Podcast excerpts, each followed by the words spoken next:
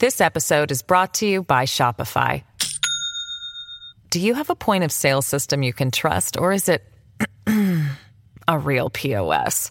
You need Shopify for retail. From accepting payments to managing inventory, Shopify POS has everything you need to sell in person. Go to shopify.com slash system, all lowercase, to take your retail business to the next level today. That's shopify.com slash system. 時刻6時25分になります。ここからは高橋洋一さんでございます。高橋さん、おはようございます。よおはようございます。ろしくお願いしますおはようご。ざいます。はいよよろしくお願願いします。高橋さん、YouTube チャンネルの登録者が100万人を超えたそうでございます。おめでとうございます。すごい。あどうもありがとうございます。本当に皆さんのおかげでございます。100万人？って高橋さん、すごいですよ。そうですね。あの、金の盾がもらえるんですって？そうなの？いやあのうんまあそうなんでしょうね。え？っとままだ届いてないんですか？いやそれはすぐあれはすぐ届かないです。かなり先です。あのでもねあのいろいろ例えばニュース系の YouTuber の方とかっていうのいらっしゃるんですけど、100万人っていうのはもうあの高橋さんだけでして。えもう高橋さんじゃあ立候補したらすぐ当選するの？100万人が、また 高橋さんその話をすると私は絶対に出ない 政治とは一線をでも隠してなんですすまか。からやっぱり高橋さん100万人とか登録されてるとねあのなんか手応えみたいなもんとか、そういうとこはほらよくあの街で声かけられるとかあるじゃないですか。ああそれはなんか新幹線乗ってるとおちおち眠ってらんないですね。よく声かけられるから。ああそうそうなんだ。テレビ見てますとかよりも YouTube 見てますってことですかやっぱり。そうそうです。うん。あのそういう方って高橋さんなんか議論をしましょうみたいなことがいらっしゃいません？大丈出夫ですか？てきたり？僕はこう思うんですみたいな。ですけどみたいな。いやそれはあの議論なんか私しませんしね。あの だからあの見てましたありがとうございますってそれだけですけどね。うんもうなんかいいい言ってこられたらもう逃げますよ。でもねそれこそどうでしょう財務省当時大蔵省にいらっしゃった頃から今うん考えると、なんか考えてもなかったような本当ですね。ね全然考えてませんよ。まさか老後 YouTuber みひっそりたいな仕事にあね。ねそうまさか YouTuber になると思わなかった。そうですよねね。さあそんな高橋さんの、えーね、声がラジオで聞けるのは数少ない放送局の一つとしてそうですよ今日も聞いていただきたいし、まあ、後にこれも実は YouTube で上がるっていうことなんですけど ではまずはこちらから聞いていきたいと思います。さあその岸田新内閣です改めて注目人事はあったんでしょうかえ岸田総理13日に内閣改造と自民党の役員人事を行いました。起用された閣僚の顔ぶれ留任が6人。再入閣2人。初入閣が11人でした。そして女性の入閣5人でこれ2001年の小泉内閣2014年安倍内閣と並んでこれまでに最多となっています。留任は重要閣僚の鈴木財務大臣西村経済産業大臣そして松野官房長官高市経済安全保障担当大臣河野デジタル担当大臣そして公明党の斉藤国土交通大臣です。さあ岸田総理の内閣支持率アップへとつながるのかどうかというところですけど高橋さん改めてですけど今回の内閣改造高橋さんはどうご覧になったんでしょうか、まあいろいろと紆余曲折あったんでしょうけどね。はい。結果は結果は非常につまんないですよね。つまんない。つまんだないというのは。でしょう、はい。もうあのもうなんかさっきのねあうん。の閣僚、あの留任の人っていうのはもうん。う重要閣僚ですけどね、はい。まあ同じ名前だしね、はい。それとあとまあ新閣僚っていうので、うん。まあどんだけ抜擢あるかってんで見てるんですけどね。それもまあ2人女性ですよね。はい。それとあと、えっ、と、まあ、えーあの、あとはあれですかね、す再に再入閣っていう人も、まあ、LGBT で貢献になった人とはかい。いうことですからね、はい。つまんないですしね。それで女性が5人っていうのはその通りですから、目玉なんですけどね。うん。あの、その反面あれですよね、副大臣だった、止まりだった人を上に上げちゃったから、うん。副大臣と政務官で女性ゼロになっちゃった。そうなみたいです。うはん。そうするとあれですよね、これはまあ無理して女性5人作ったってもう見えちゃいましたよね。これもっと言うとあのも6人とか7人とかってまあその人数がだけじゃないんでしょうけどにはなかならなかったんですかね。まあ、それでやろうと思えば、あの、お小渕優子さんっていうのは、あそうですあの、可能でしたけどね。うんでも昔政治資金の話でちょっと、あうんの、大変だったから、うんあの、確定にすると国会持たないからってんで、うんまあ、あれでしょ、党の方に持ってったわけですよね。そうですね。党のあの、うん選対委員の方に持ってったんで、うんそれなんで6人はできなかったってことですけどね。うんねあのそれこそ例えば総裁選で今後ライバルになりそうな高市さんとか河野さんも、うんまあ、留任ということになりましたけれども、まあ、うんだからそれつ、だから、要するに、あと、茂木さんを幹事長にしちゃったから、はい。だから言ってみると、もう座敷牢内閣みたいなんですよね。だってみんなライバルみたいなのを外に出さないで中に囲ってあるじゃないですか。もうそうなるとやっぱりさすがに総裁選でその人たちは出にくい。うん、出にくいって言っても、でまあ出ると思出るうと思うんですけれど、ねまあでも、なんかもう見え見えじゃないですか、中に囲っちゃってね。で僕高橋さんにねそれこそお聞きしたかったんですけど入閣待機組という方たちが毎年出てきて、毎回出てきて、ええなんかええええ。衆議院が当選5回がめど、えー参議院が3回ということで、でうん、まあ衆議院は6回っていうふうに言ってもいいですけどあ6回でもいいんですか？ね、まあどっちでもどっちでもいいですけどね、はい。あの要は、えっと6回っていうと、大体10年ちょっとって感じになるんですけどね。はい。はいうん。だからそのそのくらいになるとあの、まあ、みたいみんなそわそわしてして、はい。あの閣僚な大臣になれると思って、はい。まあ、頑張ってる人は多いですけどね。でお聞きしたらそういったいわゆる待機組という人が70人ぐらい自民党いらっしゃるんそうですね、あの入学あの5回で切ると70人いますね、まあ、6回で切るともうちょっと少ない。ですそれでもまあ結構いますけどね。でも70人の人がえ順番待っててですよ、内閣改造もそないに頻繁にあるもんじゃないじゃないですか。で今回だってえーあの新入閣11人でしょ、はい。だから11人で2人はそこの基準に達してないから、はい。9人しか分けてないから、はあ実は7分の1しか処分できあの処理できてないから、7分の6は俺んとこもらってこないっていうわけでしょ？そうですよね。月日が経ってしまうでから月が経ってって、うん、待機してる時間が長くなもう、るそうそう、どんどんどん経ってっちゃってね。だから、あの、そういうので、結構待機組の人で面白い人もいるんでね、うん。そういう面白い人をで使ってあげるって手もあるんですけどね、うん。あの、もう抜擢だけじゃなくてね。だから、うんあの、目玉っていうのは、その、えっ、と、新人でね、待機組に行かなくて抜擢するのと、はいはい。うん。それとあと、待機組なんだけど、今までちょっと、えっ、と、使いにくかった人を使って、あのね、うんアクセントをつけるっていうのがで、で、うん。人事っていうのは楽しめるんだけど、うん。まあ、それが今回、ないわけですよ。うん。うん例えばそのあの待機組で面白い人っていうと例えば私なんか思うのうんは、あれですね、木内稔さんっていう方がいてね。あー木内さん、この方はね、うん。6期6回当選なんで、十分対あの可能なんですよね。それで結構保守、保守系で、まあ、あの、うんよくやってる方だしで一回ですからね。厳しい思いもしてますもんね。そう厳しい思いしてるしあの資格を立てられてというところがあって。そううん。まあ、紆余曲折ありましたけどね、でもね、あの、そのくらい頑張ってきてるから、選挙区強いわけですよね、すごく。うんうんうん。だからそういう方とかね、うん。あとね、平正明さんって方ね、この方は、まあ、いろんなうん。技術とかそういうので、非常に面白いことなんだけど、まあ、二人ともキャラが立ちすぎてるんですよね。キャラが立ってるから使いにくいんでしょうね、おそらくね。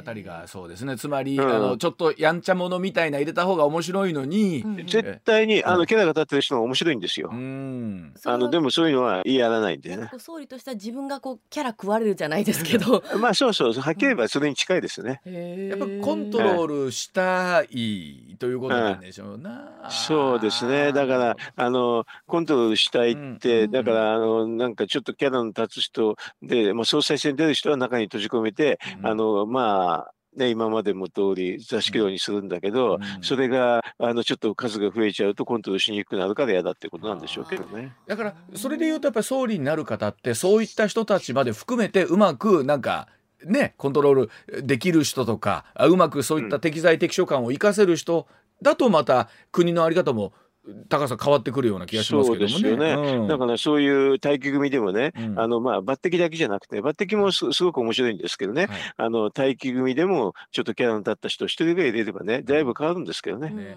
あの高橋さんやっぱりうちにいると。またあかんかったわもう。っていう人たち。そう、そう、まあね、あのはい。政治家ってみ得てしてみんな自己評価高い人多いんだよね。じ あの普通のサラリーマンよりかはるかに私の印象では自己評価はすごく高いですみんな。サラリーマン以上ですか。つまり。サラリーマンはね、はい。まあもうそこそこでいいよって人いますけどね、政治家はいませんよ。そうか。ってことはじゃあ組閣のたんびに、うん。あのなんであいつがなって俺がならないんだっていう声がそうそう。だからちょっと自己評価の異常に高い人の集まりですからね、これはね。まあ、それは政治家ってそれはそういう人がなる人によると思いますけども。なるほどな。わかるだからね、かで組閣するたびにね、不満がどんどんどんどん溜まるんですよ。ああ、そうななんるほどじゃ。あ組閣するたびにちょっとよくまあなんて支持率上がったりする場合もあるけど不満も溜まっちゃうこと内部は確実に不満不満もたまたまるんです。ただね選んでくれへんかったそうそう、外、外はほとんど支持率上がります。ああ。でちょっと変えるとね今回でもどうですか、そんなに変わらなかったですよね。上がらなかったでしょ？うん。まあ、あの、ほとんど横ばいですよ、これ。ねあの、4つぐらい調べたんだけど、ほとんど横ばい。うん横ばい。ということは、あんまり今回の内閣改造は、やっぱりインパクトなかったっていうふうな見方なんですかね、トータルで見るとね。そうですよ。うんまあね、あのね、留任の6人はね、ある程度し仕方ないんですけどね、これはね。うんでも、その抜擢は2人女性だし、女性、女性って言ってたら、政務官と副大臣にはいなかいなかったしね、ね女性が。だから、なんであった感じになりますよね。じゃあちょっとそのあたりの細かいところ見ていきたいんですが、こちらでございます。さあその上川新外務大臣18日に国連で外交デビューいたしましたさあ一方で林元外務大前外務大臣どうして交代したんでしょうかえ19年ぶりの女性の外務大臣となりました。上川氏は18日国連総会に合わせてアメリカに出発をいたします。日本が G7 の議長国を務める中で外務大臣が交代いたしまして就任早々に大舞台にデビューすることになります。上川氏はあ少子化担当大臣や法務大臣を歴任いたしましてえかつてアメリカの上院議員の政策立案スタッフとして働き、まあ、国際派としても知られている方です。一方の林外務大臣はウクライナへの訪問中の交代となったということなんですがさあこの辺りの機微みたいなところなんですけれども ちょっと高橋さんにお伺いしたいと思うんですけれども、まあ普通、普通あれですよね、うん。ウクライナに行ってる時に帰ってきてポストがないっていうのはないですよね。そうですよね。うん確かにそうですねこれはまあ、うん。林さんはね、同じ派閥なんで、うん。でも岸田さんって結構ね、派閥での林さんに乗っ取られちゃうっていう恐れがあったから、多分、うん。閣内に入れてたんですよね。うん。それで、めまあ、総理になってから派閥の集会に出る人珍しいんですけど、岸田さんはずっと出てるんですよね。だからそのだけ派閥で乗っ取られるのが嫌だったってことなんでしょうけどね。まあ、あの、よう、ちょっとやらせてみたら、うん。まあ、うまくいかないし、あの、人気もないから、うん。でもうだから座敷牢の中に入れとく必要もなかったってことでしょ。あの林さんこれもう行く前には分かってたんですかね？分かってるはずですけどね。まあさすがに。分かってなかったショックですよね、全く帰ってきてさすがにはしご外されてるってことはないでしょうね。あさすがにそれはないでしょうけどね。でも、あの、うん。もう、あれでしょう、ちょっと、もうちょっとね、うん。あの、うん少なくとも言っている、えだってサラリーマンでもこんなことないでしょ。言ってる最中にね、ねあの、お前クビだよみたいなのはないでしょ。でもとなると状況で見ると林さんも反旗翻していいぐらいなんだなんけだけど、もう全然、もう力もないって見切ったんじゃないですか。はあ、まあ、特にやっぱり山口の選挙区のところでねもういろいろもありましたけれどもそうなんですね。まあ、あとは、ひょっとしたらですね、あの、うんと、非常に慎重なんでね、うん。あの、アメリカ政府から言われたかもしれませんけどね。あそちょっの可能性もありますか。うん、時々会談がうまくできてなくてね、うん。あの、ちょっと、えあの、い不自然なんですよ。うんだから情報が漏れるとかね、そういうんでね、ああの、うん。米政府の方から言われたらねうん、多分日本政府としては変えざるを得ないと思いますよね。あーそういうこともあるんですね。えはい、あの木原さんが交代となりましてこちらもあの北さんの信頼ね厚かったということなんですけれども、うん。まあ、この副長官ぐらいの交代が目玉になっちゃうなんてのはちょっとおかしいですよね。逆に。うん、ええこんなん別に大したポストっていうか、はいまあ、まあ、し側近ですからね、うん。あの大しあのまあ、岸田さんには重要な話なんで、はい。あの多分だからやってほしいと言ったんでしょうけど、できなかったんで。本人がねでも本人がね。いやもうちょっとうん。あの副長官だとか会見とかいろいろとマスコミに接することが多いんでね、いろい。ろ聞かれるの嫌なんだと思うんですけどね。うんででも代わりに来たのが村井さんで、はい。まあ、あの財務省のあの木原さんの後輩で、私も、まあ、まあかなかなり後輩ですけどね、はい。あのそうすると、まあリ、リトル木原みたいな感じなんですけど、ね、リトルキャラみたいななんかだからあんまり変わり映えしないなって正直と思いましたけどね。はい。で高橋さんあの注目された人事の中に元国民民主党だった矢田和歌子元参議院議員を起用したと首相補佐官、うん。これ、これが多分今回に私一番驚きました。あ。そうですか。はい、ええまあ、あの閣僚人事じゃないですけどね、かうん。あの閣議で決めなきゃいけないんで、それで、あのこの、うんと、主要補佐官っていうのはね、定員5人だから、結構厳選なんですよ。はあ。ちなみにうん。どんな役職なんですか？わ,、うん。かりやす これ、補佐官ってあのはっきり言って、あの総理直々のアドバイザーです。ああアドバイザーというイメージですか、へえはえまああの、まあ、総理補佐するって言うんですが、アドバイザーは実は内閣参与っていうのもあるんですけどね。あそう、ですよね。内閣参与はあの、うんまあ、比較的民間人がなあるんの高橋さんもそうでしたもんね。そうですね。んうん。えー、とこの首相補佐官、ほとんどが国会議員ですからね。うんうんで、まれに官僚ですから、官僚は事務次官ぐらいやった人ですから、うんうん。あのほとんどだから 5, 5人で少ないから、ね。やっぱりあの、えー、と政治家に、まあ、あれですよね、わ与えるポストっていう感じですよね。ということは首相首相補佐官に選ばれるというのはかなり、えっとまあ、うん重要視されてるという見方ってことなんですね。あみみんみんなそうですよ、ここから、うん。あのいろんなあの、まあ、副長官とかね、うん。それとかあと大臣なんかに行く人が多いですよ。でここにその矢田さんがあー選ばれたということを高橋さん注目されたというのを改めててポイント言うと。元元元議員でしょ。はい、おちょっと考えにくいですよね。だからはい普通考えるとこれは、まあ、あの自民党が取り込んでね、次ね、うん。あの自民党で選挙立たせるのか、まあ、ではあ。もこの方、労働組合出身だからね、はいそうですよね。ちょっとどうす、それは考えにくいんですけど、でも、あのこの間の、えー、と参議院選挙で起こったんですけど、16万票ぐらい取ってるんでね、はあ。結構票を取ってるから、はあ。だからこれあれですよ、それで自民党が立たせるとか言うと、連合がもう、また先になっちゃいますよね、そうですよね。連どういうポジションで今度選挙戦戦うかですよね矢田さんに対して、ね。あの、あとでも国民民主だから、ひょっとしたらね、連立のね、うん。あの、布石かもしれないしとか、はいろいろな可能性があります。ちょっとここは分か分かりにくいですね。ああなるほど。ということは今回いろいろこう閣僚人事、えー、とありましたよ首相周り含めてありましたけど、うんこここが実は高橋さん一番そう、ん一番面白かった。一番面白かったうん、びっくりしたし、一番びっえー、えー、えーって感じでしたよね。はあまあ、だから取り込んじゃって、16万票持ってるからね、うん取り込んじゃって、あの要するにローソンの組をね、自民党いただきたいのかなって正直と思ったくらいですね。でもそれって自民党の保守的な勢力の皆さんから支持層からするとどうなんでしょうねそのあ全然ダメです、これ。ねででもあのはじあの、岸田さん、LGBT 賛成とかね、結構リベラル的なんでね、えうんうんうん。だから、そのえリベラル的っていうのの延長線で考えると、この矢田さんっていうのは、まあ、あったんで、でも、これはまさか補佐官にするというのは、ちょっっとびっくりしましたけどね。というこ。とはこれあのまあもちろんニュースにはなりましたけれども高橋さん我々が思ってる以上にこれはうん党内含めインパクトあったっていうことなんですね。あ多分多分多分みんなこれが一番驚いたと思いますよ。はあ。ということは今後その選挙の立候補も含めてどんなふうに矢田さんになっていくのかっていうのが一つこの岸田内閣そうですね、だから自民党でね、自民党のうんえー候補として立てちゃってうんっていうのがあるし、あと国民民主の連立で使うのかなっていう2つの可能性ですからわね。かりました。はい。では続いてこちらでございます。時刻6時42分回っています。さあ、プーチン大統領、北朝鮮に続き、ベラルーシ、ルカシェンコ大統領と首脳会談です。ロシアのプーチン大統領北朝鮮の金正恩総書記に続いてベラルーシのルカシェンコ大統領と首脳会談を行いました、ロシアのプーチン大統領は13日に北朝鮮の金正恩総書記と極東の宇宙基地で首脳会談を行ったのに続いて、えー15日には南部の保養地ソチに同盟関係にあるベラルーシのルカシェンコ大統領を招き首脳会談を行いました。さあ今回のまず1週間 移動も含めてですけども渡る、今回の首脳会談っていうのを高橋さんどんなふうにまずご覧になったんでしょうか？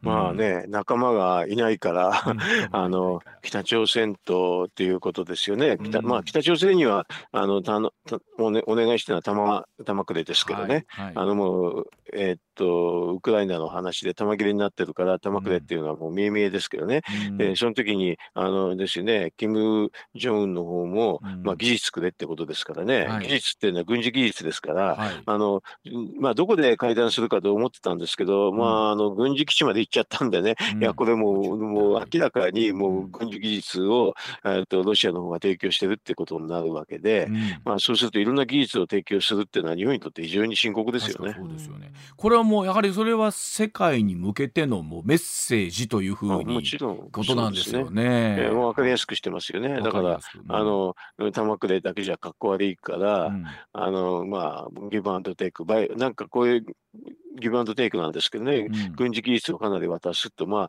その潜水艦と、あと、まあ、衛星と称した、うんあれでしょうね、軍事衛星みたいな話でしょうけどね。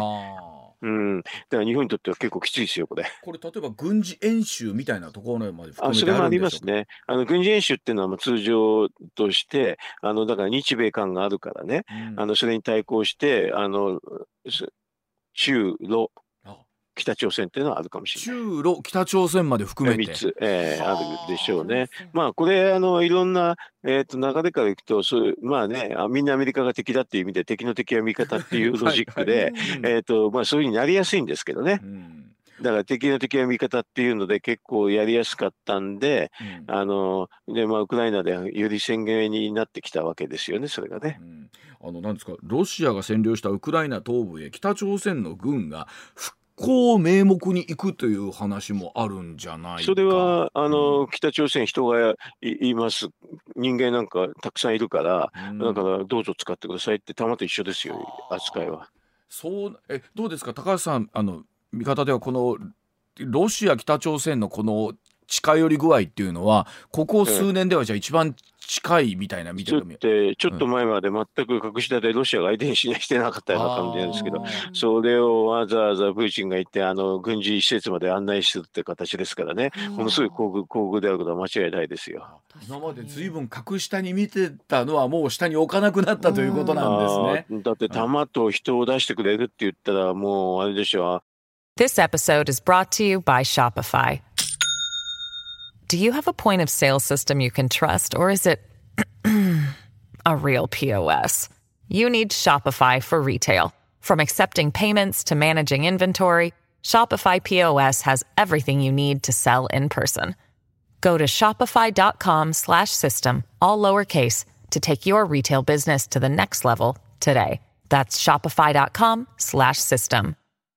ありがたいでしょう。ロシアの国内ではなかなかやりにくいですから。あーでここに、 えールカシエンコ大統領のベラルーシの、えーまで加わってということなんですけれども。まあ、お隣で、あのね、あそこを願いられたら大変ですからね、そこはだから抑えてるんじゃないですか、やっぱり。あれそれこそ先週ね、うん。あのね西村さんともほらごあの質問させていただきましたけれどもそのいわゆる独独裁国家。先生先制国家の首脳は集まっても、高橋さんあんまりその意味がないんじゃないかとそうそう。話。あの、要僕がするに、トップだって思って。あの、要は僕がトップだっていうところあるんだけど、あの、まあ、あの、ロロシアと、あの、えっと、お隣のね、ベラルーシぐらいですとね、うん。あの、要するに、恫喝が効きますからね。はい。力関係がありますもんうん。ね。それで、だから、ほんのしばしかもしれませんけどね、うん。要するに、あの、お俺がってとこはやっぱり強いのは間違いないですからね、なかなか一緒にやりにくいのは間違いないんですけどね。うんただでも、あの、共通の敵があるとうん、結構、その、その時だけはできちゃうかもしれないですよね。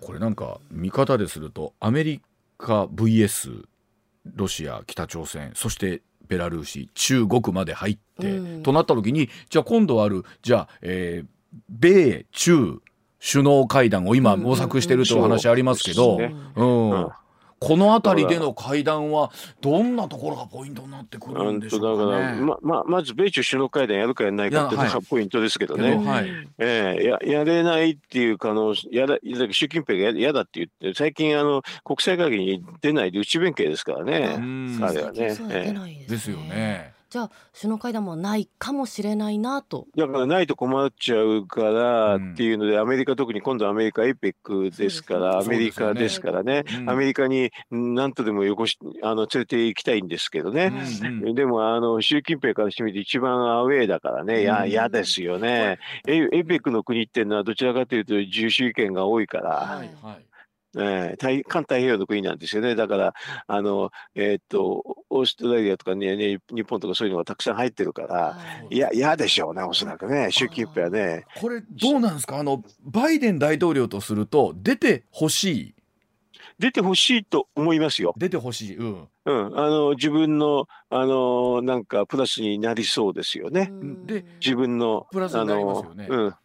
なりそうですよね。だから、でもこれ、あの、APEC 自体がアメリカ、カナダ、日本、オーストラリア、台湾とかいうやつですからね。はあはあこれはでもね、あの、ロシア行かないですからね。ねあの、中国こう、ここに行くの嫌だからごねてるから、うん。あの、多分、うん。あの、なんか、お大阪間と、ああいう会談が、あの、大木さんね、大木さんって、えっと、ナンバー2ですからね、今はいね、はい会談があったんじゃないかなって気がしますけどね。これそうなると今度は習近平氏にすると、うん。行くっていうことがカードになったりするんですかね？行く、いガードになるっていうか、でも、い行くのも嫌でしょう、これ。行くのも嫌だって、あの、プーチンもが来てくんないし、だ、あの、あ途上国になくて、大体アメリカのテカみたいなのが多いところですからね。ということだからそうかあの会合行ったけど誰も友達いないパーティー行きたくねえなみたいなそうそう。あまあき、基本的にあれですよ、プーチンをじゃなくて、あの習近平はそうで、うん G20 は行かなかったのは、まあ、もうね、インドもいるし、嫌だなって思って行かなかったわけですよ。プーチンも来ないし。とということはもう今度は習近平氏が外そういった国際会議に会談に出るか出ないかっていうことっていうのが一つのなんかあれになりますね。あのそうですよね。うんブブリックスなんかはだから、あれですよね、あだいぶあなんかラライバル見ないから、アメリカもいないしね、うん。あの要は先進国もないから、もう行き,、はい。行きたいって出ちゃうんだけど、うん。あまあ案外ね、この、えーっと、先進国家の国のね、トップってこんなわがままなとこ多いですよ。ええ高橋さん今まで普通にニュースでこう見てますけどやっぱり各国の首脳が集まるとか会談するっていうことの意味っていうのはやっぱりすごいメッセージがあるっていうのは今回なんか分かりましたねどういう国同士がっていうのは。うん、だって別に、うんあの外交なんてそそれだけじゃないですか。あってなんうん。か鼻の探り合いとかそういうのしてね、うん。あたまに会ってるといろんな話が分かるってことじゃないですか、はい。だからやっぱり対面で会わないとたまたまに会わないとよく分かんないってことなんじゃないですか人間は。ねやっぱりね、うん。オンラインともやっぱまた違う電話でもないオンラインでもなく、ねオンラインとか電話やんないよりやった方がいいんでしょうけどね、やっぱりたまには会ってみるっていうのはやっぱり人間にはあるんじゃないですかね。には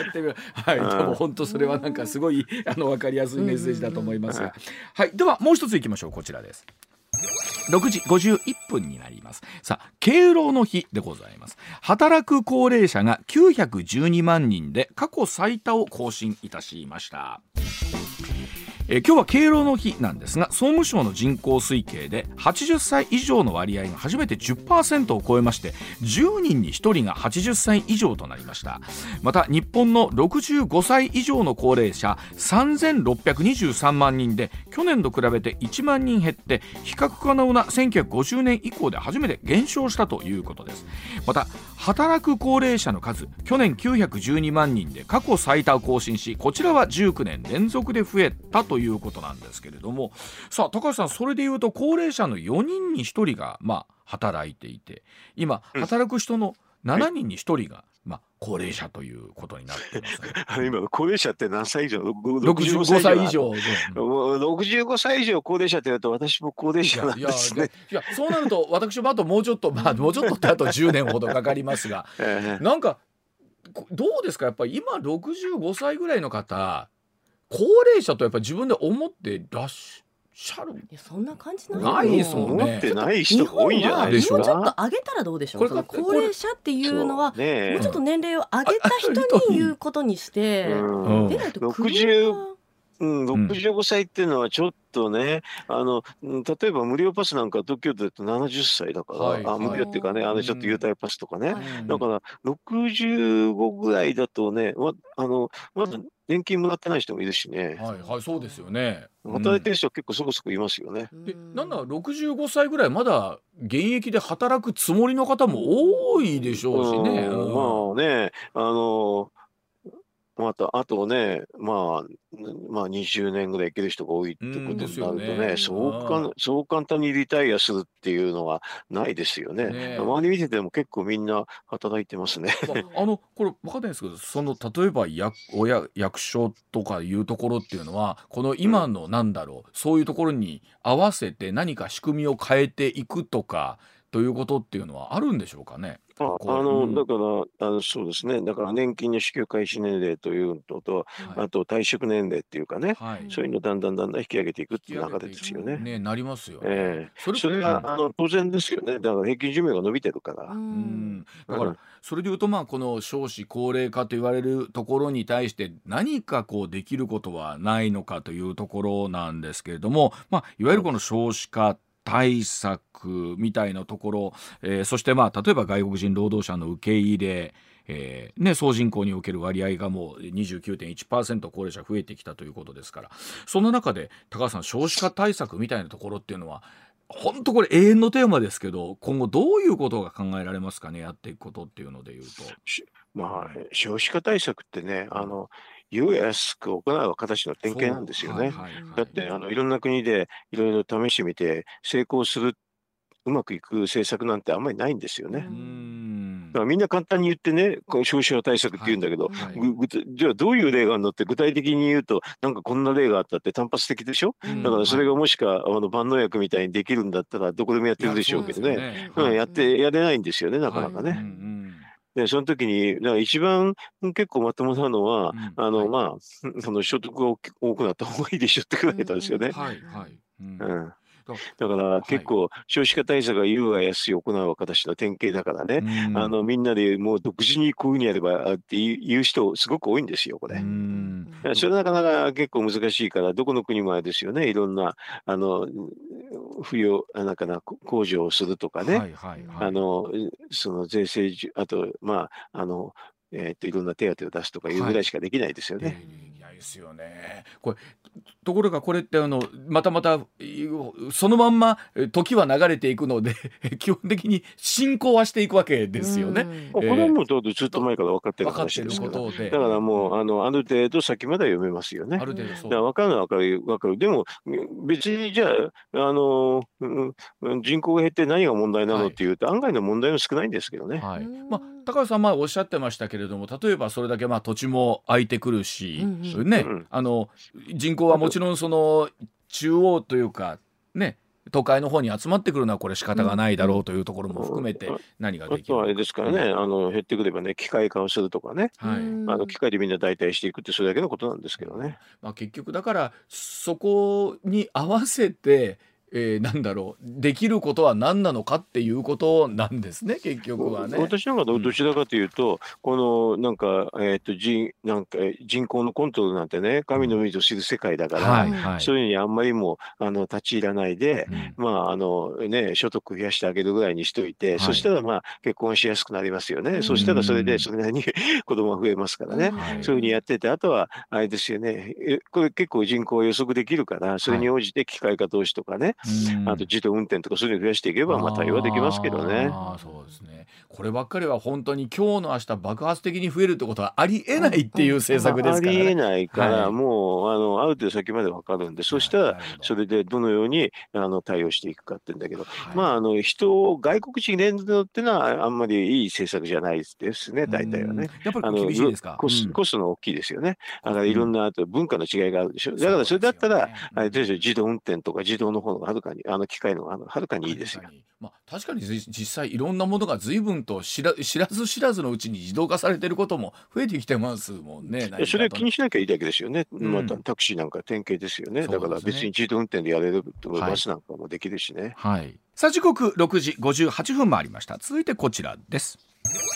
中国処理水で法人監視強化スパイ摘発部門拘束検討もということです。さあ共同通信によりますと日本政府2021年に福島第一原発処理水の海洋放出処分を正式決定して以降中国でスパイ摘発を狙う担う国家安全部門が中国の政界や経済界に深く関わっているとみなした法人に対する監視を強化していたこと17日に分かったということです、え特に放出をめぐる日中間の協議に関わる人物らの身辺整理水面下で進めていたというあごめんなさい、えー身辺調査水面下で進めていたということなんですがさあ拘束も検討した可能性あるということですけれどもさあ高橋さん中国の在留邦人が10万人余り。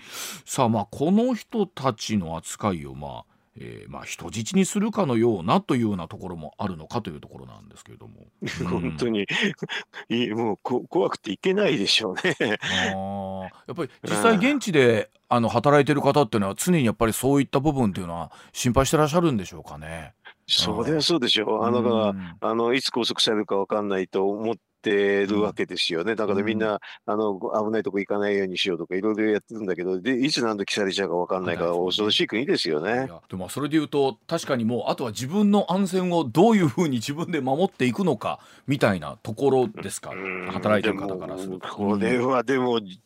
うん国家レベルで来られたら、そうですね。自分でっていうのを超えてますうね。あのまあ、認定されちゃったら急にあの拘束されるわけで、そうあのですね。うん。だからいろいろとななんか拘束された人の本かなんかがありますけれどね、まあ、日中友好をずっとやってた人なんかが、うん。もう何にもないと思ってたら、うん。あの帰国の時に急に拘束されちゃって軟禁状態になってて、うん。軟禁状態になってるからあのなんか誰も呼べないって大変だったっていうのがありますよね。うん。あの例えばそういった活動に関してイギリスとではですね、えー中国がスパイ活動の一環としてイギリスの政府や軍の高官らを協力者として関与しようとしているとの見解を、えー示したと。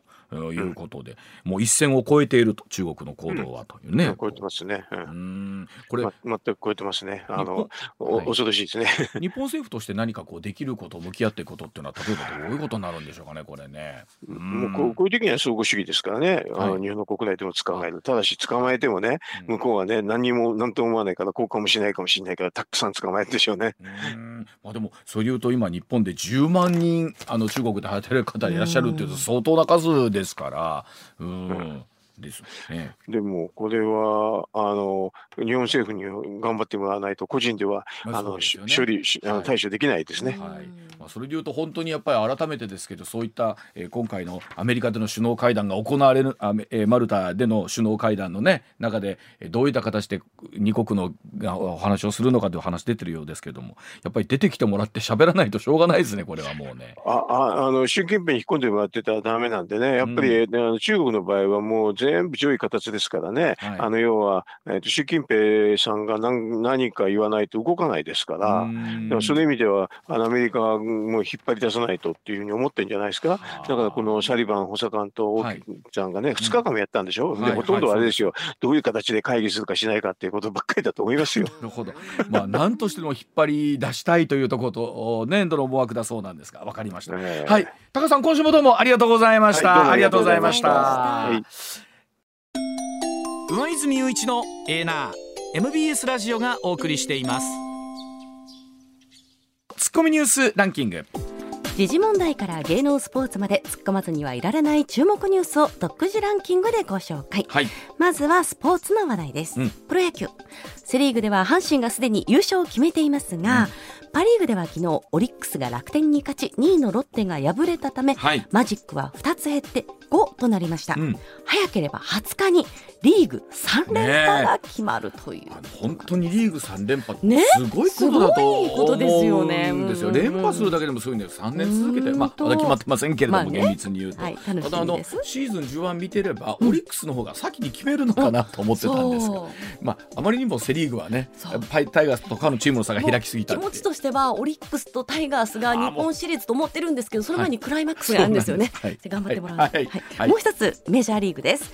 メジャーリーグのエンゼルスは右脇腹を痛めて欠場が続いている大谷選手大谷翔平選手に関して、今シーズンの残りの試合には出場しないと発表しました、うん、また8月の試合で人体を痛めた右肘については近く手術を受けることも明らかにしました。なんかなんなら昨日にもみたいなところがあったそうなんですけれども、はい、あのどうでしょう僕分かりませんがそれは1日でももう、うん、あの手術することは決まってるんだったら1日でも早く手術して1日でも早く復帰してほしいなっていうところはありますからね。はい、うん、もう一つスポーツです、はいラグビーのワールドカップフランス大会で1次リーグ D 組の日本は第2戦で前回準優勝のイングランドに12対34で敗れ1勝1敗となりましたまあ本当中盤まではねあの競ってるいいゲームで同点追いついたのもあったんですけれども、まあ、最後は自力にということなんですイングランドあたりは強いですね。最後の最後やっぱり強いですね。そうなんでこの後もまだまだあの強い敵が待ってるんですよ。でもまだあのラグビーは1週間に一度のゲームですから、えー、まだまだ、はい期間中、我々は楽しめる。める、はい、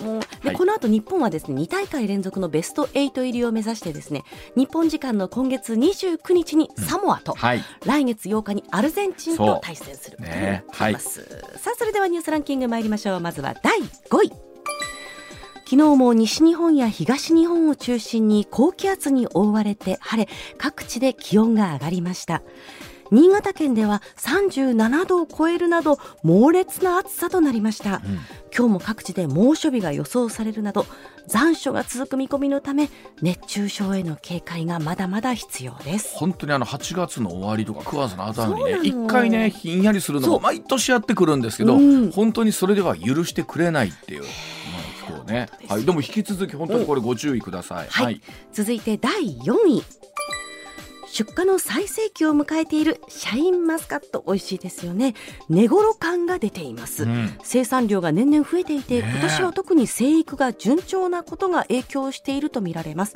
去年より2割から3割ほど安く、うん、スーパーなどでは一房500円前後で売られているケースもあり、はい、卸売会社の担当者は考えられない価格と困惑しているとのそれ消費者の立場からするとねそれは少しでも安い方が悪いんですけど、はい、生産者さんの立場からするとそうですねそうか。これは本当あのねたくさんできて美味しい言うてもらえるのはいいですけど、はい、複雑なとこあるでしょうね、でも出始めの時って一節一房五千円ぐらいしましたでしょ、ね、と思ったらですよね、ね、はい、さあ続いて第三位。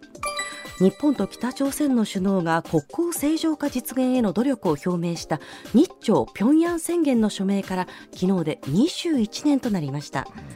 岸田総理は今月13日の記者会見で拉致問題に関し共に新しい時代を切り開く観点から私の決意を金正恩氏に伝え続ける、私管轄でハイレベル協議を進めたいと強調しましたが、うん、進展は見通せていません、まあ、本当にあの特に拉致被害者の方々のご家族の高齢化というのはここ言われても久しいですし、はいあの西村さん僕もそらね親としてっていうところそれ娘息子に会いたい、家族に会いたい当然の話ですからね。生きている時に会いたいですよね。続いて第2位は毎日新聞が16日17に行った世論調査によりますとジャニーズ事務所の創業者のジャニー喜多川氏による性加害問題についてジャニーズ事務所が信頼を回復できると思うかどうかを尋ねたところできないと思うが63%に上りました、うん、またジャニーズ事務所に所属するタレントの広告などへの起用を見送る企業が相次いでいることに関し、うん企業のこうした対応を理解できるかどうかを尋ねたところ、うん、60%が理解できると回答しました、うん、まあ、やっぱり世の中の動きみたいなのはそうなってるんだろうなと、ええ、まあ、一方でこれあの各種世論調査を取ってるんですけど、はい、多分世代とか、うん、う例えば男女間みたいなところによってもちょっとねやっぱり数字に差があったりするというところですから、はい、受け止め方ってまた年代によっても違うのかなというのも感じますよね。はい、続いて第1位はアメリカのサリバン大統領補佐官と中国外交トップの王毅政治局員が地中海のマルタで2日間にわたって会談を行いました。米中関係をめぐっては11月にアメリカで開かれる APEC アジア太平洋経済協力会議に合わせてバイデン大統領と習近平国家主席の会談が行われるのかが焦点となっていて今回の会談では首脳会談の実現をめぐっても協議したものとみられます、やはりも結局今